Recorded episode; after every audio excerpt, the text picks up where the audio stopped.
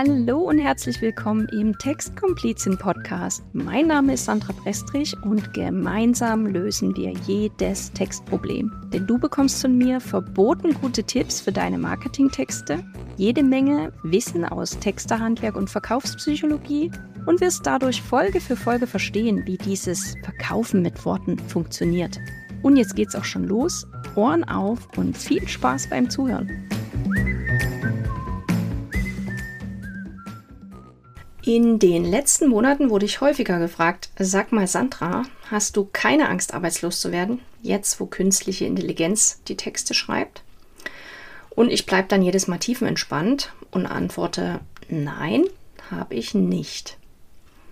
Ich möchte dir in dieser Folge mal verraten, warum ich überzeugt bin, dass der menschliche Texter durch KI-Tools so schnell nicht ersetzt wird warum ich überzeugt bin, dass Copywriting, also Werbetexten, auch in 2024 und darüber hinaus eine Zukunftsfähigkeit im Business, speziell im Marketing, bleiben wird.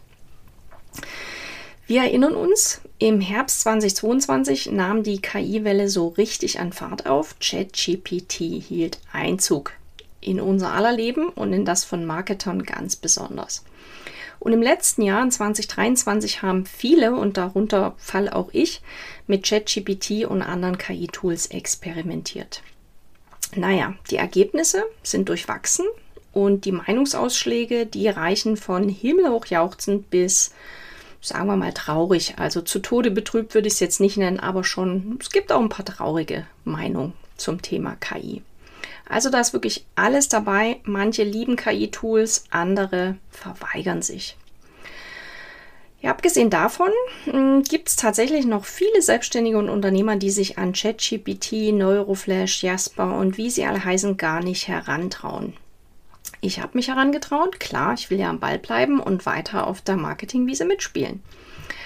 So, und jetzt gebe ich offen zu, auch in meinem Textealltag haben KI-Tools Einzug gehalten. Am häufigsten nutze ich ChatGPT und das deutsche Tool Neuroflash. Und es ist mir wichtig zu betonen, ich nehme die Ergebnisse für meine Prompts, also die Textvorschläge von diesen Tools, nie als Endergebnis.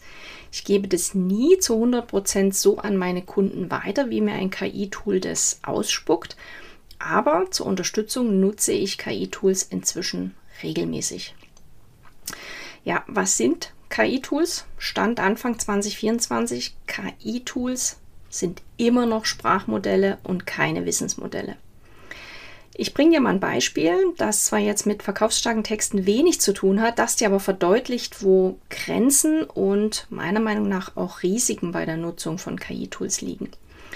Wenn du ChatGPT fragst, was kannst du mir zum Ukraine-Krieg sagen, dann bekommst du die Antwort, Achtung, Zitat, mein Wissen ist bis Januar 2022 aktuell und ich kann keine Informationen über Ereignisse oder Entwicklungen geben nach diesem Zeitpunkt. Bis zu meinem Wissensstand gab es im Osten der Ukraine Konflikte, bei denen prorussische Separatisten und ukrainische Regierungstruppen beteiligt waren. Dieser Konflikt begann 2014 und führte zu erheblichen Spannungen zwischen der Ukraine und Russland. Es ist wichtig zu beachten, dass geopolitische Situationen sich ändern können und ich empfehle, die neuesten Nachrichtenquellen für die aktuellsten Informationen zum Ukraine-Konflikt zu konsumieren. Diese können Entwicklungen nach 2022 abdecken, einschließlich möglicher Friedensbemühungen, politischer Veränderungen oder anderer relevanter Ereignisse. Zitat Ende. So, was lernst du hieraus? Aktualität ist ein Punkt, bei dem du aufpassen solltest, wenn du KI-Tools nutzt. Denk bitte immer an den Faktencheck. Wie ich bereits sagte, sind die Textvorschläge, welche KI-Tools mir geben, immer nur Ausgangspunkt für den weiteren Schreibakt. Das bedeutet eben auch, dass ich einen Faktencheck machen muss. Stimmen alle Angaben, die mir das KI-Tool ausgibt? Ähm, stimmen sie eventuell nicht? Also hier empfehle ich dir auch wirklich, wirklich immer einen Faktencheck zu machen, weil fundiertes und faktenbasiertes Wissen, fundierte Informationen zahlen auf deine Glaubwürdigkeit ein. Und wenn du immer wieder Nonsens schreibst in deinen ja, Business-Texten, weil es mit ChatGPT und Co. ja so schnell geht und so leicht ist, dann läufst du Gefahr, deinen möglicherweise guten Ruf zu ruinieren. Ja, worin sind denn KI-Tools gut und wofür werden sie derzeit am meisten genutzt? Kurz gesagt, zum Ideenfinden und zum Strukturieren. Also, wenn du zu den Unternehmern gehörst, die lange vor dem weißen Blatt Papier oder dem blinkenden Cursor sitzen und einfach keinen Anfang finden, dann ist ChatGPT oder auch andere KI-Tools, dann sind die wirklich sehr hilfreich. Du gibst deinen Prompt ein und lässt dir vom Tool Vorschläge machen. Und meist löst das dann den Knoten im Kopf und es geht irgendwie los, also viel schneller los, als wenn du ewig weiter grübelst. An dieser Stelle des Schreibprozesses geht es tatsächlich für viele Selbstständige schneller und leichter. Aber wie gesagt, vom, vom Faktencheck ist niemand befreit und der kommt ja erst noch. Der kommt ja erst nachdem du sozusagen ein Ergebnis auf deinen Prompt bekommen hast. Und der dauert dann mitunter länger. Denn dir muss einfach klar sein, alles das, was du im Vorfeld nicht recherchiert hast, das musst du dann halt am Ende tun. Trotzdem, um vom Start wegzukommen und Schreibblockaden zu lösen oder Ideen zu finden, sind KI-Tools wirklich eine gute Hilfe. Was bemängel ich persönlich noch an KI-Tools? Das ist zum einen eine schwache Brand Voice und zum anderen fehlendes verkaufspsychologisches Wissen. Und da gehe ich direkt mal auf die Brand Voice ein. Wenn ein Unternehmen eine starke oder wirklich ausgefallene Brand Voice, also Unternehmenssprache hat, wie zum Beispiel IKEA, dann können ChatGPT oder Neuroflash das noch nicht 100% abbilden. Also dieser typische IKEA-Sprech, IKEA gesprochen wie geschrieben, der ist so individuell und wird ja auch ganz bewusst vom IKEA-Marketing in allen Kommunikationskanälen praktiziert, dass er meiner Meinung nach nicht überzeugend durch KI-Tools repliziert werden kann. Auch ich als Textkomplizin habe meine ganz eigene Brand Voice. Ich benutze zum Beispiel bestimmte Formulierungen immer wieder. Verboten gut, nehm ins Visier, verrat dir ein Geheimnis, um nur ein paar Beispiele zu nennen. Ich nutze also gezielt meine eigene Komplizensprache, um meine Marke als Textkomplizin zu stärken und natürlich für Wiedererkennung zu sorgen. So, und jetzt bin ich ehrlich, was mir bisher durch KI-Tools vorgeschlagen wird, hat mich nicht begeistert und ich habe es als unpassend empfunden. Viele Formulierungen klingen einfach wahnsinnig öde, wahnsinnig langweilig und schon ja, wie tausendmal gelesen. Sie klingen einfach nicht nach mir als Komplizin. Abgesehen davon, äh, dass die Brand Voice noch nicht 100% getroffen wird, fehlen mir auch mitunter Emotionen in KI-Texten. Und die braucht es definitiv in verkaufsstarken und überzeugenden Texten. Ja, wie kann denn KI jetzt beim Werbetexten unterstützen?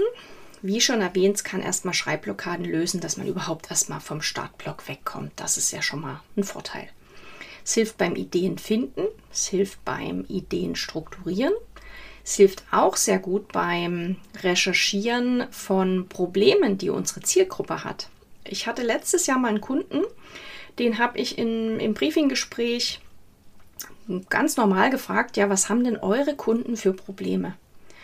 Und tatsächlich standen, ja, standen die Geschäftsführer ein bisschen auf Schlauch und haben gesagt, ja, wir haben da so eine Vermutung, aber eigentlich wissen wir es nicht so ganz genau. Also die waren so ein bisschen, ja, mit dem Knoten im Kopf versehen. Und dann haben wir gesagt, Mensch, wir nehmen jetzt einfach mal ChatGPT und fragen mal das KI-Tool, was sie denn für Probleme der äh, Zielgruppe benennen würden. Und tatsächlich waren die Vorschläge gut. Die waren so gut, dass dann meine Kunden nickten und sagten, ja stimmt, äh, fiel uns gerade nicht ein, aber das ist tatsächlich auch ein Problem, was unsere Kunden uns regelmäßig melden.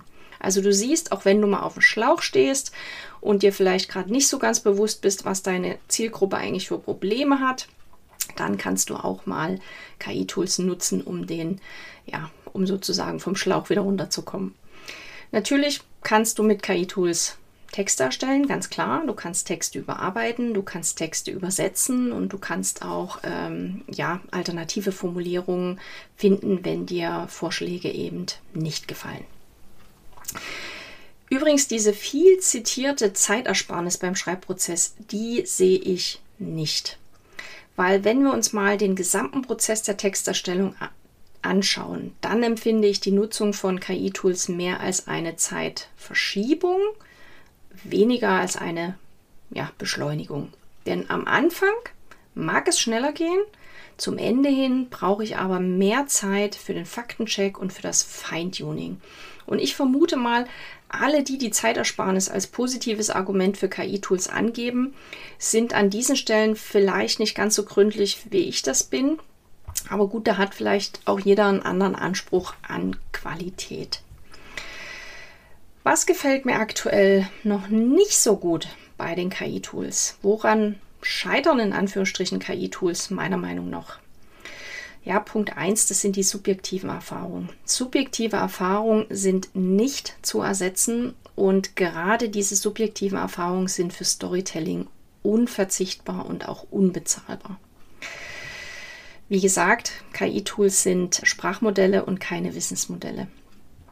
Was gefällt mir weiterhin nicht? Das sind so die Feinheiten, also zum Beispiel die äh, erwähnte Tonalität oder auch die konsequente Ansprache. Wenn ich zum Beispiel einen Prompt eingebe und vom KI-Tool fordere, dass die Ansprache bitte in Du-Form erfolgen soll, habe ich schon mehrfach erlebt, dass dann eben die Ansprache äh, gemischt war und zwischen du und sie gewechselt wurde. Und das ist natürlich für mich qualitativ überhaupt nicht akzeptabel. Von daher muss ich natürlich den Text nochmal nachbearbeiten, mache ich ja sowieso. Aber das ist sowas, äh, was mir aufgefallen ist, wo eben die konsequente Ansprache nicht eingehalten wird. Faktencheck habe ich schon erwähnt. Ich gebe dir hier nochmal ein Beispiel. Ich habe mal für einen Online-Shop eine Produktbeschreibung von ähm, einem KI-Tool texten lassen. Ähm, habe tatsächlich ganz gut die ja, Beschreibung für das Produkt erhalten, aber plötzlich war da noch was dazu gedichtet. Es ging da um einen handgestrickten isländischen Wollpullover. Alle Angaben, die ich im Prompt gemacht habe, wurden in dem Textvorschlag berücksichtigt und plötzlich tauchte da noch ein äh, zusätzliches äh, Feature auf, was überhaupt nicht im Prompt enthalten war und was das KI-Tool einfach mal dazu erfunden hat. Also ihr merkt schon, spricht wieder für Faktencheck. Oftmals sind KI-Texte ähm, in meiner Wahrnehmung etwas roboterhaft formuliert. Ich behaupte mal, ich erkenne nicht alle, aber schon einige Texte auf Webseiten zum Beispiel, die von einem KI-Tool geschrieben wurden und nicht von einem Menschen. Ich merke das. Duktus und so weiter ist schon ähm, tendenziell auffällig. Und was KI-Tools meiner Meinung nach auch noch nicht gut können, das ist einfach Humor. Ja, natürlich, wenn wir uns jetzt mit KI-Tools beschäftigen, kommen wir auch nicht um juristische Fragen herum. Also von daher mal ein kleines Wort zur Rechtslage, aber Achtung, es ist keine Rechtsberatung. Ich darf keine Rechtsberatung vornehmen und das tue ich auch nicht. Aber natürlich, wenn wir KI-Tools nutzen, müssen wir uns mit Nutzungsbedingungen und Urheberrecht und natürlich auch dem Rechtsrisiko der Trainingsdaten beschäftigen. Wenn immer du promptest, sprich eine Eingabe in ein KI-Tool tätigst, dann fütterst du dieses Programm mit deinen Angaben. Also sprich, du stellst, du stellst Daten zur Verfügung, welche dann diese KI-Tools für eigene Trainingszwecke nutzen. Ich spreche jetzt diese Folge im Januar 2024 ein und aktuell liegen Klagen gegen OpenAI vor. Mm, was ist die, mm, der aktuelle Fall? Es gab monatelang Streit zwischen der New York Times und Microsoft und OpenAI. Im Sommer hat der, also im Sommer letzten Jahres hat der renommierte Verlag, New York Times Verlag, äh, das Tech-Unternehmen bereits mit einer, ja, hat schon gedroht mit einer schwerwiegenden Klage. Vorwurf ist die unberechtigte Nutzung von Inhalten aus der New York Times für das Training des KI-Modells. Und es ging natürlich darum, dass die New York Times ein, eine Kompensation aushandeln wollte, doch es kam da eben nicht zu einer Einigung zwischen den Parteien. Deshalb hat die New York Times kürzlich OpenAI und Microsoft verklagt. Der Vorwurf, Millionen von Artikeln seien ohne Zustimmung genutzt worden, um eben letztlich auch KI-Bots wie ChatGPT zu optimieren, die ja, ja inzwischen, inzwischen gewissermaßen mit den Publishern auch konkurrieren. So, jetzt ist das natürlich gerade alles ganz frisch und noch in Verhandlung, aber wenn diese Klage Erfolg hat, könnte das den KI-Markt hart treffen. Denn OpenAI ist schon öfter, auch teils von namhaften Persönlichkeiten wie Bestseller-Autor John Grisham oder dem äh, Games of Thrones-Autor George Martin wegen Urheberrechtsverletzungen verklagt worden. Wir dürfen also gespannt sein, wie die Gerichte in den USA die Klagen gegen OpenAI und Microsoft bewerten und ob dann künftig vielleicht noch weitere Klagen gegen Player wie Google hinzukommen. Also die Verhandlung von Urheberrechten im KI-Zeitalter wird zu einem wichtigen und ich glaube auch bleibenden Thema im Jahr 2024. Fazit. KI-Tools sind Werkzeuge. Es sind Hilfsmittel und es ist kein Ersatz. Ersatz für Texter oder Ersatz für eben äh, den, den Schreibakt. KI-generierte Texte sind Ausgangspunkt und nicht Ergebnis für den Schreibakt. Zugegebenermaßen hilft KI dabei, neue Perspektiven zu gewinnen, Ideen zu generieren und den Schreibprozess ein bisschen zu beschleunigen. Ganz von allein geht es natürlich nicht, aber ja, ein bisschen hilft es vor allen denen, die eben jetzt nicht tagtäglich schreiben, so wie ein professioneller Texter das tut. KI-Tools sollten immer mit Sensibilität und Verstand genutzt werden, speziell eben im Hinblick auf die Eingabe von Daten, weil eben jeder Prompt zum Training der Modelle genutzt wird. In Summe bin ich überzeugt, KI wird bleiben, KI geht nicht mehr. Und diejenigen, die verstehen, künstliche Intelligenz mit menschlicher Intelligenz zu verbinden, die werden, ich glaube, in Zukunft auch profitieren. Und so sehe ich das auch für uns Texter. Texter mit KI-Wissen werden Texter ohne KI-Wissen auf lange Sicht abhängen.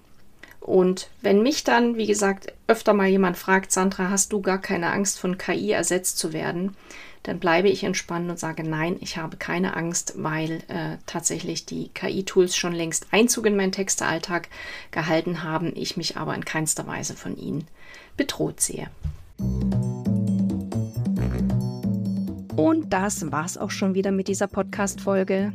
Ich finde es ja verboten gut, dass du zugehört hast und danke dir sehr dafür.